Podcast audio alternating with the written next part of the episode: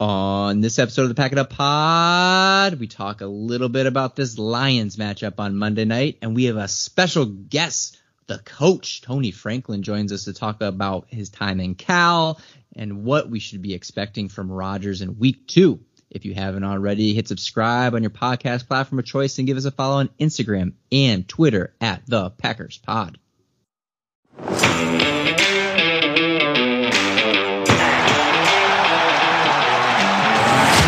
He's especially on Will Harris, as Aaron Jones breaks loose. Aaron Jones, he's headed for the end zone, and he's going to be in with a Packer touchdown.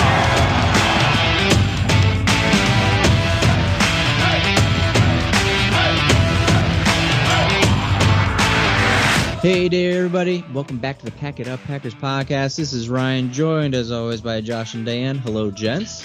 Yo! Welcome back. Josh is bringing the excitement. Somebody are- has to. Yeah, we Oh. have to start fresh. We are number one in the North, as always, heading into nobody week hold two us matchup. Yeah. Nobody, nobody, nobody. Uh, and it's it's crazy. Uh, Josh just moved to East Coast time, so welcome to Monday nights where you stay up until one and hope we win. Hopefully And when it starts to look like close. overtime, you're like, Oh, oh, maybe. Oof. I need Uh, Tuesday off. So we're gonna ha- kind of jump into our interview with the coach Tony Franklin, and then we'll have our little s- synopsis of what we think will happen in week one or week two, I should say. But until then, Dan, take it away. So it is my pleasure to be introducing our first guest of many on the year. This one's going to bring some knowledge to the game we have not seen on the pod prior to today, both from the sidelines, film room, and personal connections to next week's player. He's been called one of the most innovative minds in football and the guru of the spread. At least that's what his podcast tells me. he, he retired to Raleigh this offseason where I got connected with him, and I'm excited to bring in Coach Tony Franklin to the pod. Coach, welcome. Thank you, Dan. I uh, am honored to be here. I've enjoyed listening to you guys, and it's fun to listen to guys that are so passionate about not just the game, but passionate about one team. So it's okay that we cry ourselves to sleep this last week. Is that, is that all right? That I- passionate? I would have uh, I would have done the same thing. That's, I found out when I started when I started coaching, I, I learned to not ever fall in love with a team because they'll always break your heart. Dang, and the Packers do it in fantastic style. I feel. Well, this year they might do it a little earlier. They're going to have to wait until the end. It might be Monday night. We'll talk about that. Coach, for the for the listeners that aren't familiar with your background, I, I've been listening to your podcast since we got connected the last few weeks, and I think it's a really cool format that they should know about. You mind just giving a, a quick overview of your background as a coach and then what you're keeping busy with right now? Yeah, I, I was uh, a coach for 40 years. I started in 1979 and stayed in football most of, of that time. Um, coached high school, middle school, college, arena football. Um, and, you know, I've had the good, the bad, and the ugly. I've had the number one offense in college football, and I've been fired. And uh, I've had championships, and I've gone 1 in 11. So, there's not really a whole lot about this game that I haven't been involved in. And so every every day, actually seven days a week, I do the Coach Tony Franklin podcast and try to get my perspective on what's going on in the world of football. Yeah, I, I mentioned I've been listening. Once we got connected, there was two in particular that I'm going to recommend. One was not so much football related, but you went to a white supremacist rally Yeah. in in Tennessee, right outside the city that you were coaching, and talked through that experience and your emotions while you were there that day. I, I thought that was a really unique angle, uh, considering the the career you have. Uh, and then the second one on a lighter note was, and I might get the title wrong, coach, but a coach, a player, and a fan go to a bar. right. That one was fantastic. It was a little longer than your typical one, but you went through, you know, as a fan, you see something on TV. Was it the player's fault or the coach's fault? Because as a, as the three of us as fans, it's easy to throw blame at somebody else, right? But you went through what might have been the coaching decision, what the player might have seen on the field that made him do what he did. It was a fantastic listen, so I highly recommend it. Well, thank you. I the, the, yeah, that one I really enjoyed doing that one because I had I had actually a um, a guy at Cal that I met, a booster that remained friend of mine after I left Cal, and and he sent in that and he said, hey, you know, I'd love to hear you talk about that. And I thought, gosh, it's a it's a really good topic because mm-hmm. in reality, even three coaches watching the game see something different. But especially when you think about from a fan's perspective, a coach's perspective, and the player's perspective, the idea of those three going into a bar together would be a really interesting follow. Yeah, I hope to do it with you sometime. That'd be awesome.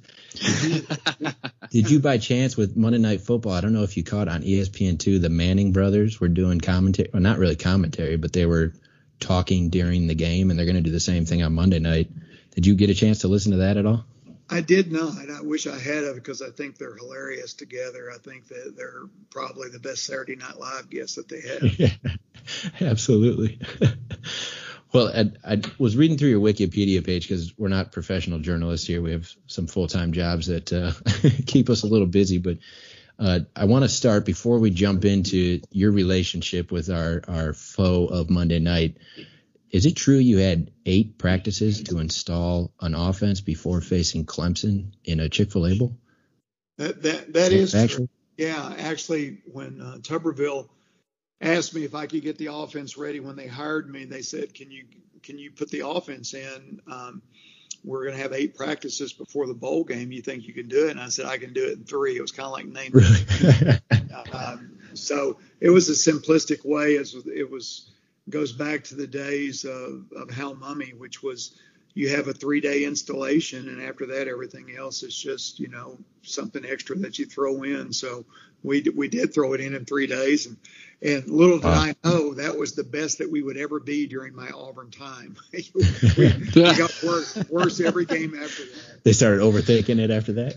well, after it, well, those guys, some of those guys graduated, especially the quarterback. The quarterback actually had played in our offense in high school, and his uh, his high school coach had come to Kentucky and learned the offense, and so that kid knew it better than I did, and uh, so we we we kind of lost that advantage when he left. Yeah, that, that's an awesome story. I can't imagine you get eight practices, be like, how am I going to maximize the strengths of guys I don't know yet?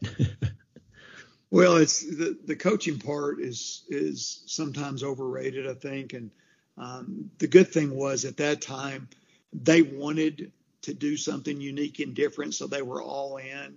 They didn't have time to think, and then as time went on, it was it was such a horrendous fit uh, for me to be there at that school at that time with those coaches, especially the assistant coaches. That eventually the sabotage came in, and it was just a you know an absolute nightmare, not just for me but for the players and uh, for the fans involved. It was just a horrible hire. Mm, that's unfortunate. So, so let's spin it to some brighter news. Uh, there's a relationship you have with QB one on the Detroit Lions, and I'd I'd love you for you to talk a little bit about that, especially around his strengths and weaknesses. Right, he had a, a stint with the Rams, and now he's he's got a new team, he's got a new coach, he's got a, a new young roster, and a lot worse a, defense. Yeah. yeah. I know you've had a chance to watch the game. You know, yeah. what are your thoughts on on how to handle that situation, and you know, any findings from Week One? Well, the biggest thing that I I felt like was such a huge positive was that they played hard every snap. They didn't quit. It was fun to watch uh, Coach Campbell on the sideline because there's a lot of, you know, there's a lot of fake um, bravado in coaching. There's a lot of fake tough guys, and there's a lot of guys that that shit gets old pretty quick. Uh, and you could tell that these guys responded to him, that they respected him, and that he didn't he didn't blink. Uh, it's kind of like you know you're in you, you're in a fight, and I was told this once. You know, when you go in and you punch somebody first, and you hit them two or three times, and they're still standing, you know, you're probably going to get your ass whipped. That's kind of what he reminded me of, is that he took the best punches and was still there, was going for it on fourth downs throughout the game, and I think that. Um, you know, from just the little conversations I've had with Jared, I know there's a tremendous amount of respect uh, for their for their head coach, and uh, you know they they're just not very talented defensively. I think they played hard defensively. They're just not very talented defensively. I think offensively, just from going back and watching the game again, I think the offensive line is good enough to win. Um, the receivers are obviously none of them are highly rated, and they're thought to be the worst receiver corps in the NFL. But I didn't see that. I, I, saw some guys make some plays and play hard, and their number one receiver was out. Uh, and the running backs are good. So, you know, when you have a good O line and good running backs, you can manufacture some stuff. Um, and Jared's a good player, and he's a really good leader and a good competitor and, and a tough guy. And so they'll be competitive with people just from that standpoint. But anytime the defense is uh, going to struggle the way that they're going to struggle, you'll have a hard time winning games. Well, do you see, uh, you know, obviously you probably watched the Packers week one too. Do you see our secondary struggling as much against uh, the Lions uh, th- this coming week? I don't know because I would be lying. I, I, didn't watch the Packers game. I, um, I good for you. Yeah, your but, heart wasn't broke. Save some. Well, I tell you, I you know it's funny because I have so much respect for Rodgers. I think he's, I think he really might be the best player to ever play um, to ever play the game. And, and, you know, Brady obviously has more Super Bowls, but Rodgers has a skill set that is beyond unique. Uh, his ability to buy time, make plays with his legs, quick release, strong arm, and you know he, he's just uniquely special. But he also, I think, in the off season, all the stuff yeah. that went on, there's no way in the world that that doesn't affect every single thing in the organization.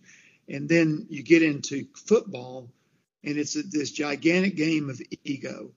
Uh, owners have egos, coaches have egos, players have egos, and in the end, you got a bunch of guys sticking their chest out, and nobody wins. The Packers don't win, the fans don't win, and that's what you see. So I, will be mm-hmm. surprised if they, you know, if they're able to overcome that. I, have been saying, I, I, said it's something we deserve. We, we've been we've been calling this upon ourselves with how, uh, can I say, cocky we have been. So, mm-hmm. uh, well, it's like they're all looking at Aaron Rodgers to set the tone, and that's not really his personality type. He's not the rah rah energized the team, and you know, in week one it showed. I, I think after that offseason, you know, they're looking at 12 saying, all right, you're the leader. You put us through some drama. Go carry the team. And it just right. wasn't there. Well, and, and not only that, but you have to, it comes down to human nature. You have to know the person you're dealing with. And you would think that after all these years, they know him and they would have found a way to pacify him if they weren't going to trade him. Is you, you find a way to make that guy happy because there's nobody else on the team that deserves to be mm-hmm. happy than him if you want to win. Now, if you just want to be an asshole and, and I'm sorry, I don't know if I did your. no, you're good. All out. All out. so on my program, if you've listened, I use every word known to man. We got the explicit there. It's, like, it's right like there. I like the right, so, but if you if you think about it, this is the guy that you want to royally kiss his ass because if he's happy, he's good. If he's not, he's not. And so now they've got a problem the entire season, maybe unless there's some dramatic deal that they meet this week. They all go in and they all go, hey, you know, right. I'm sorry, we screwed up. Let's fix this thing. Let's make it better and see how they can do. So I got a question. Let's put your yourself in Matt LaFleur's shoes. Uh, you have this Hall of Fame quarterback that you would say is probably uh, the best quarterback in NFL history how do you approach this week's game plan between this idea of do you go into it saying we're going to get back to our bread and butter we're going to have a balanced attack we're going to play packers offense or do you kind of look at it and go we need to get him back on a roll that he should be on and spend those first couple series maybe safer passes get in the groove? How do you how would you handle that from from your perspective well, number one, I don't think that you have any problem with Aaron Rodgers' confidence. I don't think that there's any reason to ever worry about that. If I was Matt LaFleur, the, the thing that I would do is number one, I would have to know just exactly where, as a coach, where do I stand on making this decision on how to move forward? Because it may not be in his hands. And if it is in his hands, then I have a private conversation um, with Rodgers and say, dude, you know, let, let's fix this.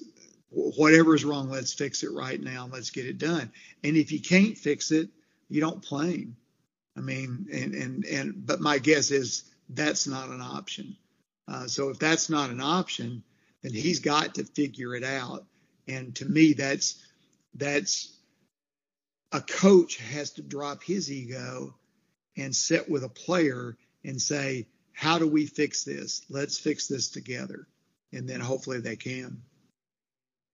Yeah, because you definitely saw that last week in Detroit. Half the targets went to Hockenson or the running back crew. Right. Two thirds of the receptions were by three people, none of which are wide receivers. So Right. obviously a little bit of that is this is his first ever game in Detroit with this system. But he's also been Goff, as we're speaking of. He tends to be a, a, shorter pass guy. He's a middle to short guy he has the weapons. Is it a confidence factor that he was losing it a little bit in LA and leaning a little bit more on the defense? Do you see him evolving at some point in Detroit and just saying, I got to air it out, especially if they find themselves down quite a few times throughout the year? Right. I, I, two things. I, I'll get a little off base here. Um, I believe the way coaching goes is that high school coaches are the best, college coaches are second, and NFL is by far the worst. Jared Goff can throw any ball that they need in the NFL. Mhm. He can throw a 30 yard back shoulder fade. He can he can do anything. Now, is he the best arm in the NFL? No. Is he good enough? Yes. And when you throw the ball, like for example in their game where they said the running backs, you know, have all these catches and why are you dinking it down? Well, the reason he was because I watched, you know, I watched the game again is because if no one's open, you don't throw it deep just so you can say, well, look at me, I'm throwing it deep. you throw it deep when somebody's open. Like Stafford's first play against in um, uh, whoever they were playing the other night, uh, the Bears, is that you know they go play action, the safety squats, he runs by him and he throws a 60 yard ball from one hash to the other because the guy's open. And you know that's good football, but if you throw deep when somebody's not open, that's just stupid. So That, that happened want- from number 12 last Yeah, week. yeah. MVS. Oh, Overthrew boy. MVS by Yeah. 15 yards for an interception. and, and occasionally you have guys that are throw it up guys that you don't care. You just throw it up to them because they're going to go make a play. And you know, for years you had Calvin Johnson that you could do that to, but you have to know who you're throwing to. I always tell a quarterback is that you have to overcome your coaching. Um, you know, I was a, I've had nine players I've coached that have been players of the year as a quarterback in that position.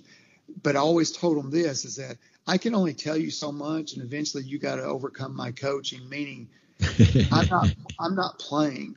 You, there's shit I'm going to tell you that's not going to work, Mm. and you got to figure it out and do it. And, and if you do, you're really good, and if you don't, you're just a guy. O- Off of that, I got to ask because this was one of my dad's favorite college quarterbacks. What was it like coaching Jared Lorenzen at, at quarterback in Kentucky?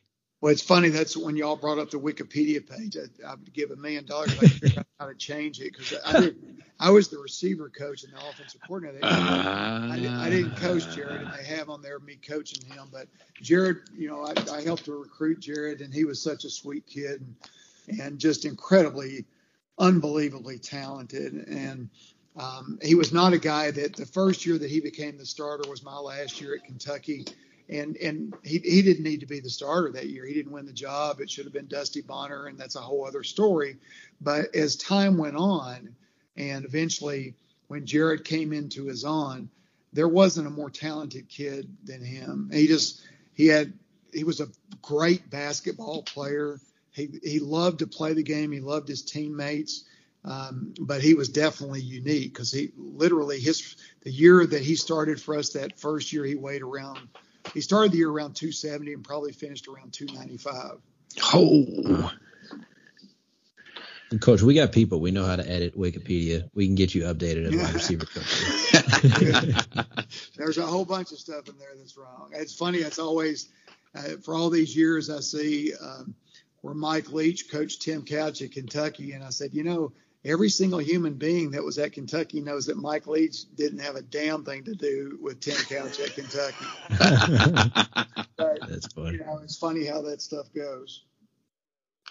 Yeah, I'm, I'm sure you got some stories. Flashing back to the Rodgers thing and his confidence, I, I don't want to, you know, overshare any stories, but you spent some years at Cal where you probably heard some whispers and everything. And I've always had a fun bar conversation with friends on athletes that you'd love, you know, take away their PR people or their marketing agents where you could just have a beer with them.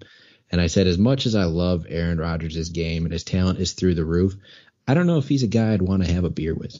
And I, I think that kind of came through in week one. And I, I, I had a customer actually tell me this week, you know, I, I think the players were sticking it to 12 and showing them that, you know, it's a team thing and, and it's not all on him. And I'm like, yeah, I don't, I also don't think 52 other guys go out there and risk injury and, and right. play and play half-assed, you know, just to stick it to their quarterback. I think they're out there trying to win, but it, he's a unique personality, and the rest of my family are Chicago Bears fans, and you know their demise for the last 15, 16, 17 years has been Aaron Rodgers. But I also tell them like, you know, I also don't think I would be best friends with him, but I yeah. love him as my quarterback.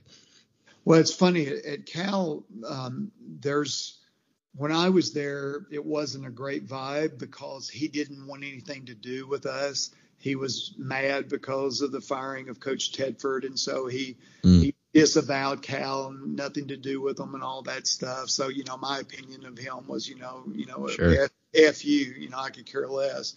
But the people that were there through all of the different regimes, uh, especially one person in particular, I won't say his name because he's not a public figure, but mm-hmm he really thought a lot of Aaron. He liked him.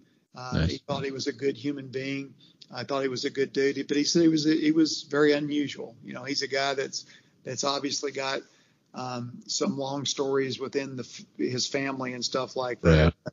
You know, the one thing about him is that is that it's just one of those things that when you're coaching, you got to get over about liking somebody and getting when they're that good you just got to figure out how to make them happy uh, because when they're you can't you can go out and find somebody else but you're never going to find somebody like him. So right. whatever it took to make that guy happy that's what they should have done. Right. If the chiefs can give mahomes 50 mil a year whatever it ended up being and they still yeah. have all that talent around him we can afford to give rodgers whatever he needs for the remainder of his career. I mean he is the franchise and right I think Packer fans have a, a tough time post Rodgers because we've had 40 years of Hall of Fame quarterback play, and you right. know, for for people my age, uh, that's been you know the entirety of our lives. And well, the dumbest thing ever is is to go out and to draft a quarterback the way they did. That's just basically an fu to somebody that doesn't deserve it, and that's just a dumb move. Uh, if you're going to do that, then you got to you know you, you got to trade the quarterback and move on. But you know you can do that if you've got a quarterback that's not that good, that's you know just an average guy. Sure. You're gonna let a guy either come in and be the starter or sit behind him for a year. But you don't do that to the best of all time. You just don't do it.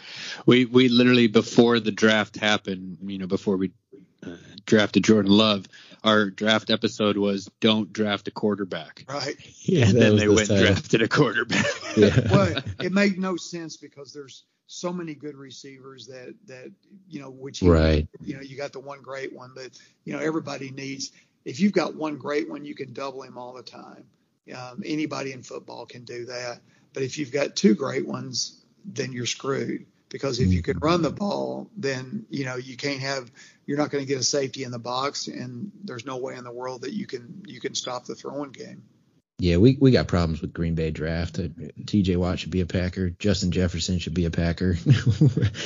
Coach, we could talk to you all day. You, have been generous with your time, and I do want to get out of you and put you on the spot for just a minute. But you predict college football games and rivalries throughout the year. So as you watch film for your selected rivalry games, you you predict each week what that score is going to be um, based on the previous game and how the teams are progressing. So in the same sense, it's only week two in the NFL, and I know you only got a chance to watch the Lions game, but at yeah. least from what you've heard about the Packers, what's your prediction for Monday night?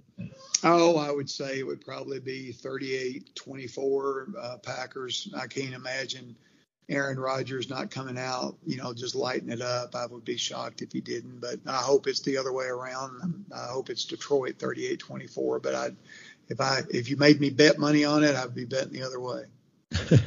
we're we're gonna make our predictions here too once we let you go, but I won't be shocked if the Lions keep this one score game, much less pull it off. And I think they're going to build off the run, which the Packers have no defense for, and then let Goff, you know, rip some play action passes with the defense, mm-hmm. you know, mm-hmm. sucking into the box.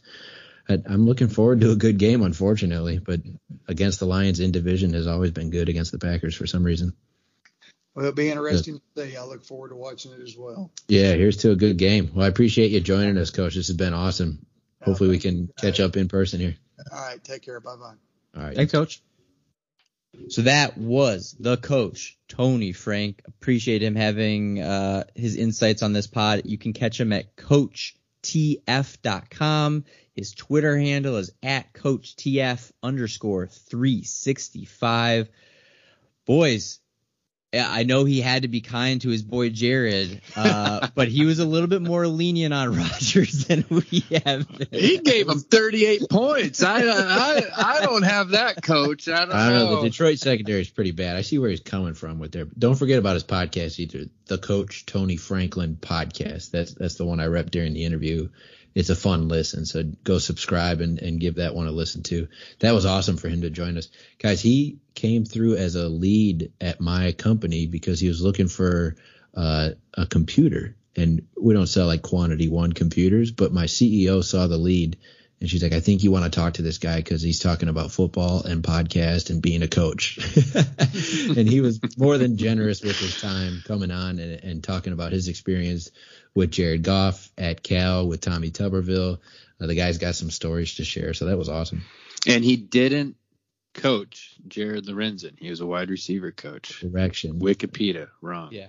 Got to go correct that. Gosh damn. But let's jump into this game. Let's start first with our defense. Big story just dropped before we recorded that Big Z is heading to the IR, which means he will be out for at least the next three weeks before having a possibility to return.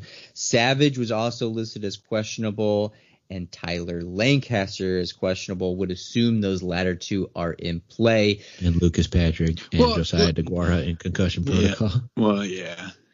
But, but the way Savage and Z played, they probably shouldn't have been out there week Oh, one. whoa, whoa, whoa, whoa. anyways. No, no, no, no, no, no, no. Savage had an interception that was taken back due to a terrible roughing yeah, passer. how dare you? The uh, one positive we could have had from this. we could have had a positive of like Savage. But it wasn't. but you look at this this gonna Detroit team, and coach brought it up. A, a very, very, very forgettable first half, but they kept grinding. Goff ended up with 338 yards, three touchdowns to one interception. Jamaal was involved. DeAndre Swift was involved, both of which were questionable. They'll probably be playing. And TJ Hockenson, that we knew was going to be a beast in this league. I mean, who loves tight ends more than Jared Goff? He went for eight receptions, 97 yards, and a touchdown. So, real quickly, we didn't hold up very well against the tight ends in week one. So, coming out of that week one, we obviously struggled against the tight end play of the Saints. We didn't really control their backfield at all. We let, I don't think Goff will be running as the gazelle that Jameis Winston is, but do we feel that we can at least control this, if nothing more, be on the same page communication wise? No. no, I got no. No. They I, they don't have one running back. They got two. I honestly think maybe three. Um, Jamaal Williams averaged six yards a carry against the San Francisco 49ers defense. And as we all know, Yeah, that's that defensive line and linebacker crew are way better than ours. So uh, not Fred or anybody. well. Yeah. Ye- Yeah, I have no faith. I I loved what the Lions were doing because it's what the Packers did last year. Mhm. They were doing bunch formations, pre-snap motion. They were doing tight end whams, unique blocking concepts, just getting your your defensive front seven off balance and then hitting the hole. Jamaal Williams and DeAndre Swift were just hitting the hole. They're like, I got six yards ahead of me. I'm gonna go head down and go pick it up. And then what happened in the second quarter? Like, see if this sounds familiar, Packer fans. They started running that same similar pre-snap motion, but started faking the handoff and doing naked bootlegs to the tight end and having some deep route options for Goff. It was exactly what the Packers should be doing, but they actually executed and they played with intensity. So what I saw from the Lions, yeah, you know, the first two and a half quarters weren't great until they started mounting the comeback, but but they played hard and they executed the game plan. So credit to the coaching staff there.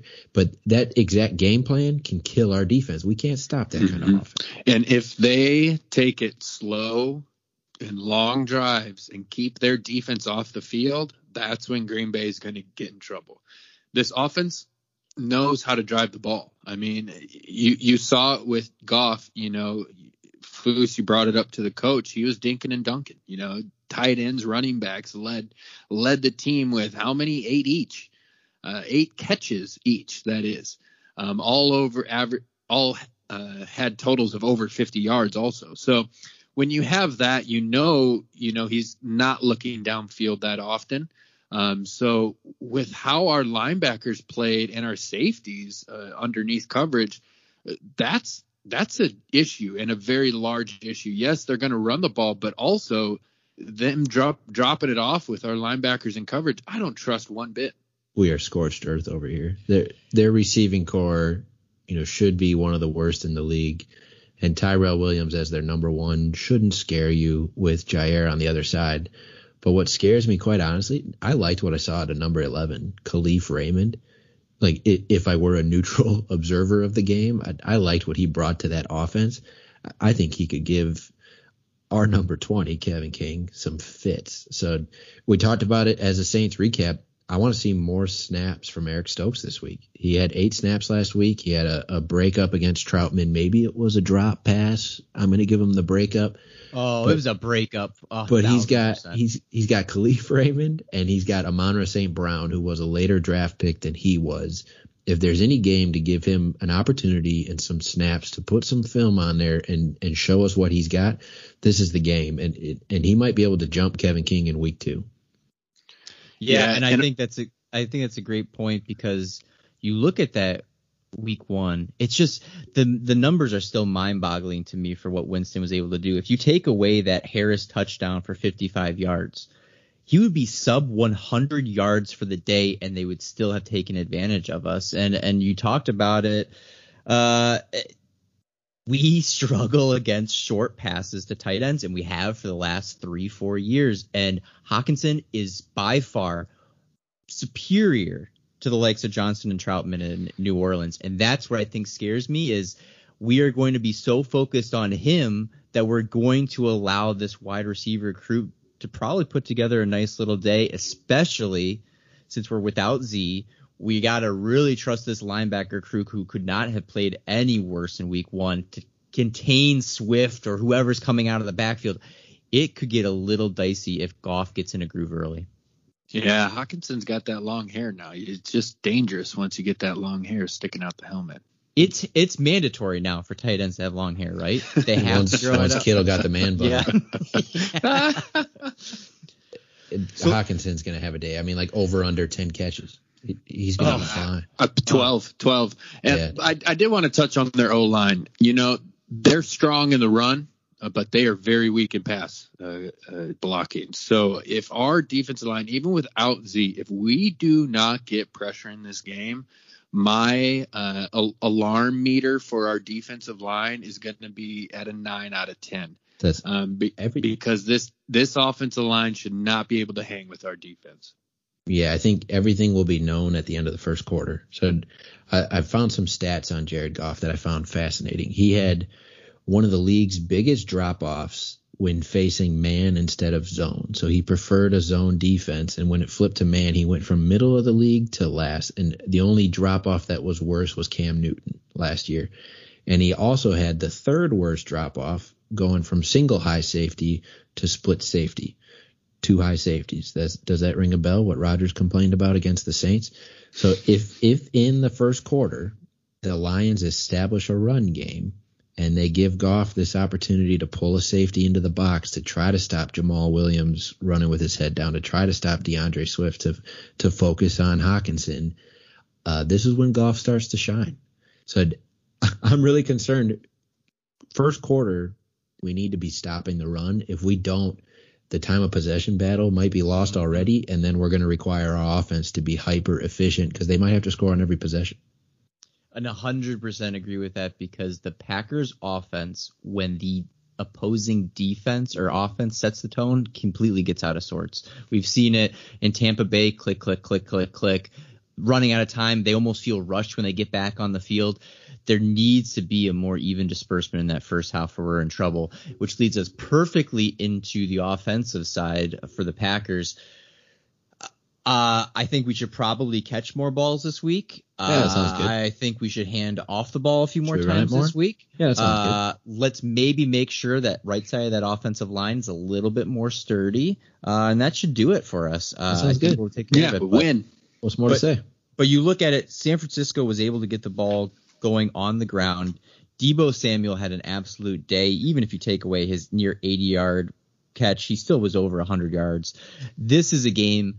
MVS needs to be a deep threat. Adams needs to be just run his routes. We need to just keep it simple. I, I, I think there was a little. Sometimes we were we were either getting too cutesy or we were doing the same old same old for the Packers, and they just need to get to back to their bread and butter because this defense is a little banged up. They're uh, struggling at times. Uh, the best defensive players on their team are young guys. Like we should take advantage. Yeah. Coach mentioned it. What he give the Packers scoring 38 points. This defense was 32nd in DVOA last year. They were last against the pass and 27th against the run. And they added Michael Brockers in the offseason to to pair across from Trey Flowers. So the defensive ends are respectable, but everything they attempted to do in the secondary has essentially either left the team or gotten hurt. I mean, they're left with three of their top four cornerbacks are rookies on this depth chart right now. Mhm. And I mean, we I know we talked about this with the Saints, and ironically, did you guys catch this? Aaron Glenn is the defensive coordinator for the Detroit Lions, and he came from being the secondary coach for the New Orleans Saints. Hmm. But he just doesn't have the guys back there right now. So if there's Make- ever a rebound game and a recovery game, this is it. I mean, we should put up points, but after watching last week, uh, do we have faith?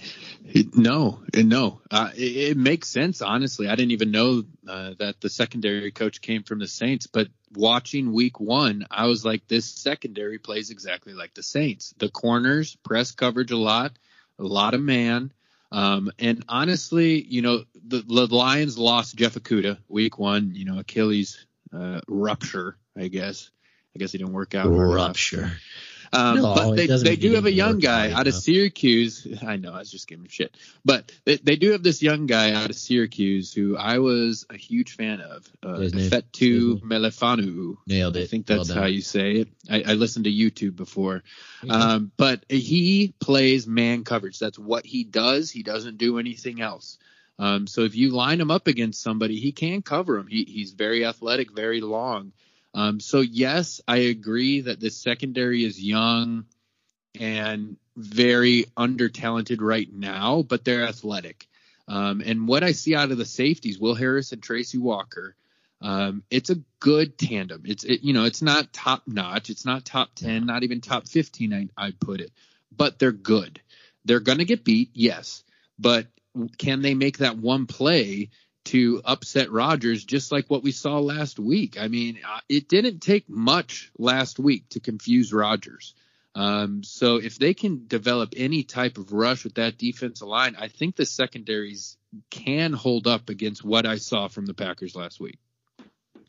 And I think it's going to be huge to see, you know, even though he wasn't necessarily getting a ton of pressure in that New Orleans game, how does he, did Rodgers react to what should be a clean pocket? Uh, Detroit only had one sack and three QB hits in, in week one. The only team worse in the NFL than that is the Green Bay Packers, who had zero sacks and three QB hits. So, I, I, I, my, my heart throb of the draft, McNeill in the center is is going to cause concern. He's going to get some run stuff ability, but if if Aaron Rodgers doesn't have a clean jersey and does not have time in this Monday night game at home, even though he says we shouldn't be panicking this early in the season, I, I agree with Josh. The panic button will be out because this is a good rebound matchup for Rodgers in this offense, a hundred percent. It's a So- it's a prove it game. Let's do some predictions. Yeah, let's do some predictions. go. Uh, Josh, would you like to start? And would you like to say the game score is going to be 40 to 30? Gosh, I got burned. Watch it be Rodgers, you 40 let to 30. down. You me be down, 40 to 30 this week. All right. Well, my gosh, I was gonna, I was gonna, hmm. you know, I'm still gonna pick a loss. I, I don't. Ooh. You almost convinced me. Us, our, us talking almost convinced me that they're good enough. But I, what I saw week one was possibly the worst team in the NFL. What you look at on tape, I watched it again. It was so bad. Like they looked bad on all levels. No one looked like they knew what they were doing, including the coaches. You had LaFleur walking on the sideline upset at everything because nothing was going right. I don't know if they can turn it around in one week. Now, does that mean come week three, come week four that they can? No, obviously they can. The, this team has the talent, but they need to decide if they want to be great or if they just think they are great because of what they have accomplished the past two years. Um, so I'm picking a loss. Packers 20, Lions 24. Um, and I think Jamaal Williams is going to fricking run us over. I think he's more pissed than he leads on. Uh, he's a happy go lucky dude, but I honestly think we might have made a mistake. We'll see come the future, but maybe we should have kept uh, the the lesser cost running back. Did we not had a talk little bit about more this? fire? Did we not talk about this all year last year? I'll go send you every pod where you're like, we got. I know, I know, I I did, and I did, but maybe I was wrong too. It's been No. one. But MVP, MVP of the Packers, I'm going to pick Amos because I think he's going to ha- be very active with how much the underneath game there will be. Um, he'll be having to fill in for a lot of inactivity from our linebackers, which I hope gets better. Um, but yeah, I think Amos, if anyone, could save this defense. Communications got to shore up. Look, we've analyzed this game six ways from Sunday, and it's a Monday night game. I'm going to keep it uh, pretty short and simple. I think the Lions are going to start with a strong run game. I'd, I'd like to pick our MVP as Kenny Clark, but I think the interior of their line is better than the tackles. I'm talking about the Lions. So I think he may struggle to uh, be the playmaker. I didn't see the the fill in, in the run gaps from the middle linebackers, and uh, I guess you got to count on the outside linebackers then. So I think the Lions are going to control time of possession. They're going to make our offense be efficient, which they should be able to do against a not so great defense, as the coach said. Um, but I think it's going to be close. It's going to be NFC North battle. Uh, it's going to be 21-20 Packers, and there's going to be a lot of issues coming out of it. Uh, but as long as we come out with a W, we can go assess week three against the Niners. My MVP, based on what I just said with the defense, I, I don't think it's going to come from the offense. And even if Rodgers shreds the secondary, it'll just be like, well, yeah, look at the secondary. They're not that great. I think the MVP is going to have to come from that front seven, slowing down the Lions' rushing attack and make Goff put the ball in the air. Uh, Rashan Gary, I'm looking at you, brother. Come on, man. Yeah, I I honestly was thinking a loss purely because I just uh, I just worry on too many fronts. The only thing that's a saving grace for me is this feels like a, a standard Packer game where you're putting a lot of doubt on it, and then all of a sudden the offense gets some big plays, they get in a groove, they somehow find timely turnovers, which I'm glad that you brought up, Mister Amos because I like the idea of him getting a deflected uh, short pass that he comes up and gets. I, they have to win. They have to win, especially when you look at the NFC North. Minnesota, uh, in terms of their schedule for this little bit, they face the Cardinals, Seahawks, and then Browns. So we need to get some wins when we can get some wins, especially in the North. We're gonna pull it off. It is going to be 20 to 27 to 20. I think we're all kind of floating around that same kind of area. I thought about going the MVS route, but I, I, I think it's got to go to Davante Adams. Not only does he need more targets, but he needs to catch just about every freaking one of them. There's no better groove getter in the NFL than when you throw it to Davante and know that you can catch everything. So let's make it happen. I am looking forward to Lambeau being loud on Monday night to get the Oh yeah, back on their fans. Hey, Davante's a good pick because when we're on offense outside of number 12, there's nobody on the field better than number 17. So Yep. time to go have a day. he's got to get separation. I mean, we had, uh, you know, there was moments where he was open, uh, and Rodgers didn't, for whatever reason, throw it to him. That can't be the case. Feed the beast all week too long. So that'll do it for this episode. Thanks again to the coach for joining us. Hopefully we can have him on again this season. But until next time, thanks everybody. Go, Pack, go.